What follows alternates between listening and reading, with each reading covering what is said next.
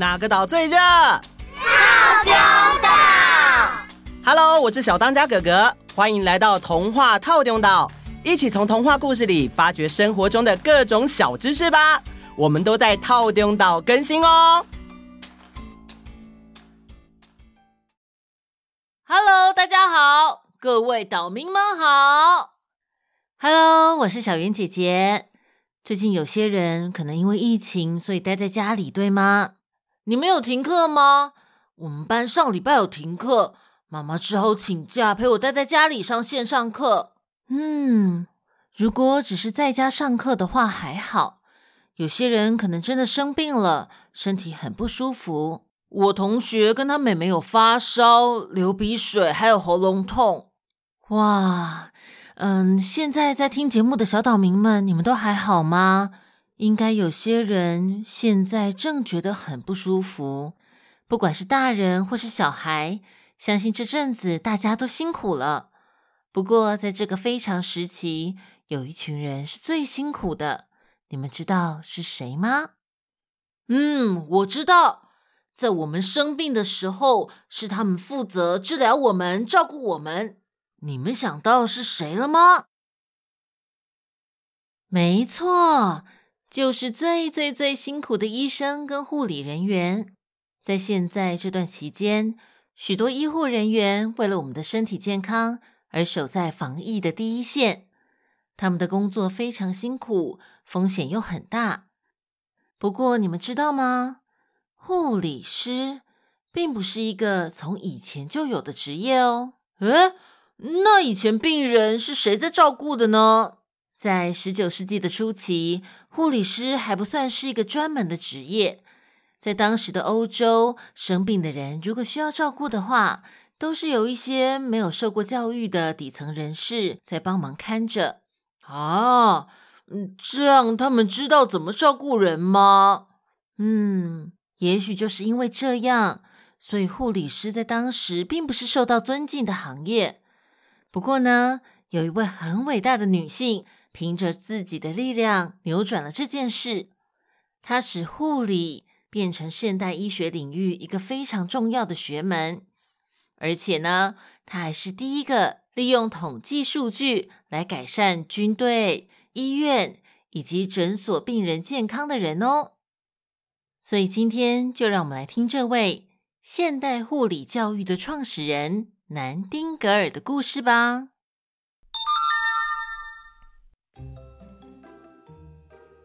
南丁格尔出生于一八二零年五月十二日，他的家族非常有钱，是英国的大地主。当时的社会环境认为，女生不用受教育，也不一定要有工作，只要找到一个好人家结婚生子就可以了。但是南丁格尔的父亲却是一名非常有远见的人，他认为女生也应该接受教育。他亲自教他的女儿意大利文、拉丁文、希腊文、哲学、历史、写作和数学。南丁格尔自己非常的喜欢阅读，很有责任感，也充满爱心。他从小就认为，我长大以后。一定要做一个很有用的人。据说，南丁格尔十七岁的时候，在家里的花园里听到神对他的召唤，要赋予他生命中最重要的一个任务，那就是透过服务人群来侍奉上帝。因为他在爸爸的农庄里经常帮忙照顾生病的农夫或是受伤的动物，所以他心想。让生病的人或是受伤的人得到好的照顾，我相信也是服务人群的一种方式。于是，南丁格尔下定决心要从事护理工作。不过，刚刚在故事之前也说过，当时护理工作是一种卑微的工作，社会地位跟女佣差不多，所以他的父母非常反对，希望他可以改变想法。女儿啊！你做这种工作是会被人瞧不起的。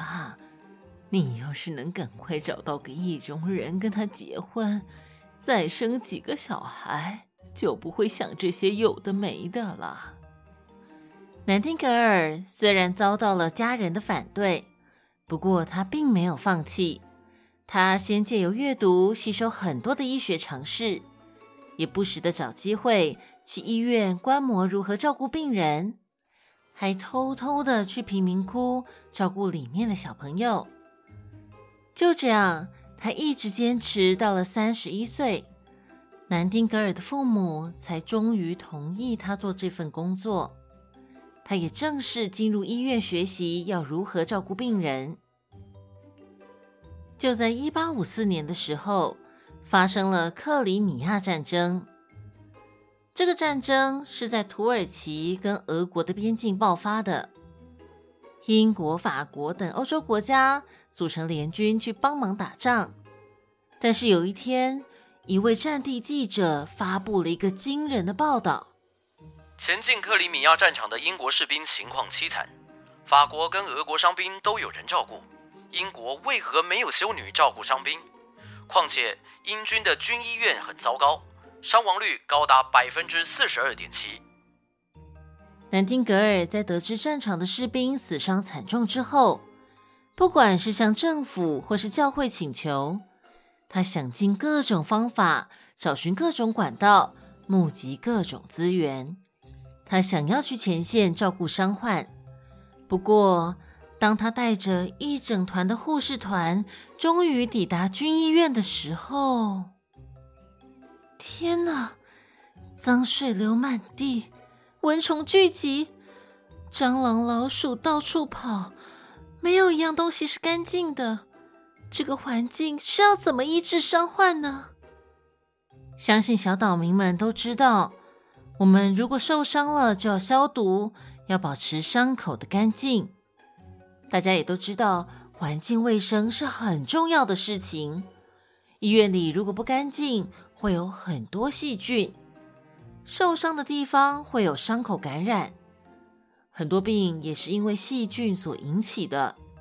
不过呢，在一八五四年那个年代，大家还不知道有细菌这种东西。大部分的人也不知道，环境脏乱是会害人生病的。虽然南丁格尔也不知道细菌的存在，但他根据一直以来照顾病人的经验，知道清洁卫生的重要性。南丁格尔也终于知道，为什么这里伤患的死亡率会这么的高。这些士兵根本不是战死的，而是因为环境太恶劣。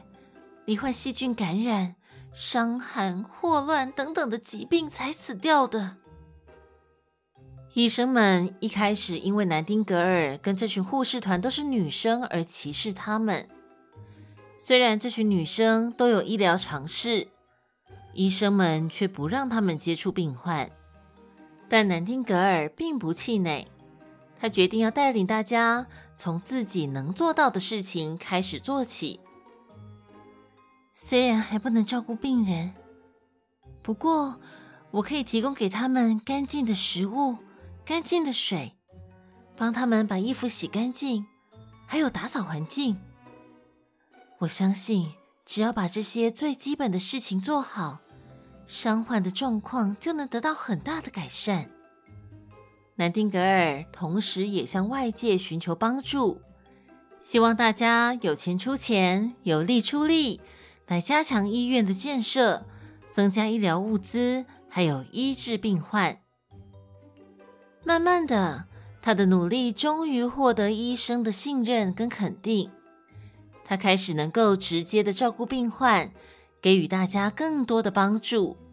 虽然白天已经要忙非常多的事情，但他晚上还是会到各个病房关心病人，确认大家的状况。因为战地医院是没有电灯的，所以南丁格尔巡房的时候总是会提着一盏小油灯。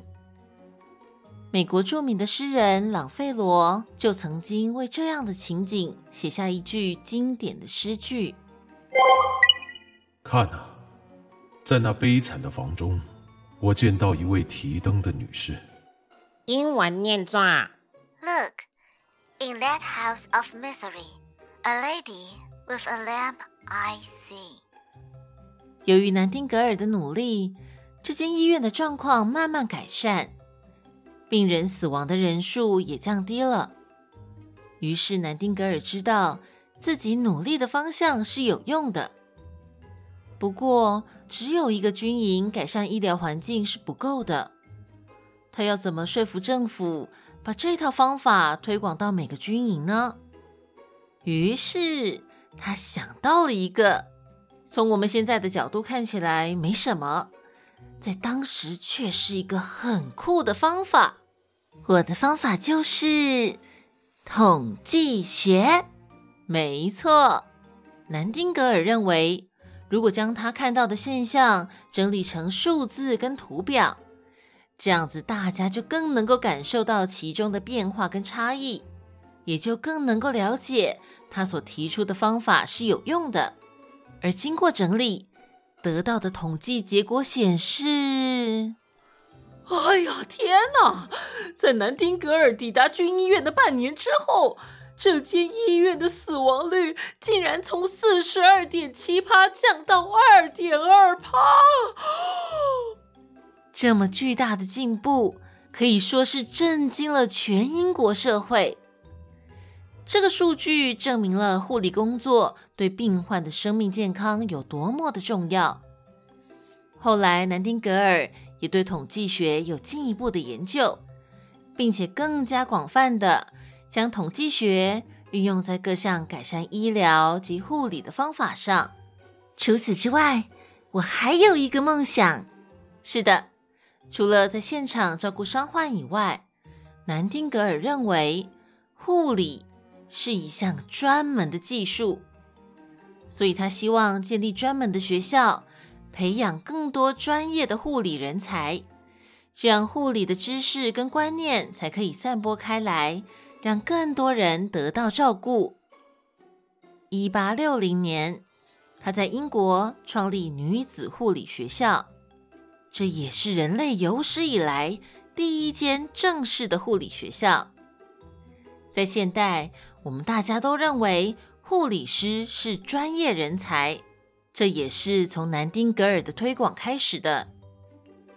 之后，南丁格尔的一生都持续为护理做奉献，一直到他去世。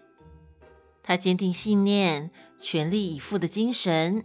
以及对医疗体系所做的改革，让我们后代的人也永远怀念他。结束。哇，现在的环境跟以前差好多，哦我没办法想象医院那么脏乱的样子。哎，对啊，因为科学的进步还有知识的普及，人类在这一两百年来进步的很快。哎，上礼拜五月十二号就是国际护理师节，也就是专门用来表扬跟感谢护理师的节日啊！我知道，因为故事一开始有说，南丁格尔出生在五月十二日。没错，这的确是为了纪念南丁格尔而定出的节日。不过呢，不管是当年改善医疗环境、开始培养护理人员的南丁格尔，或是现在正在医院里帮助我们照顾我们的护理人员，他们都是很伟大的。有些人的爸爸妈妈就是医护人员，对不对？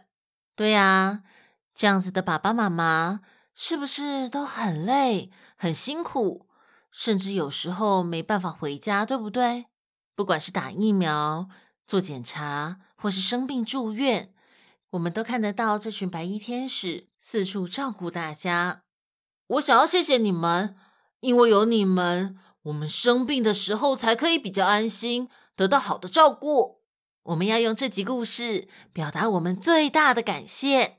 小云姐姐，那像我的话，有什么方法来帮他们的忙呢？嗯，第一件事，也就是最重要的事。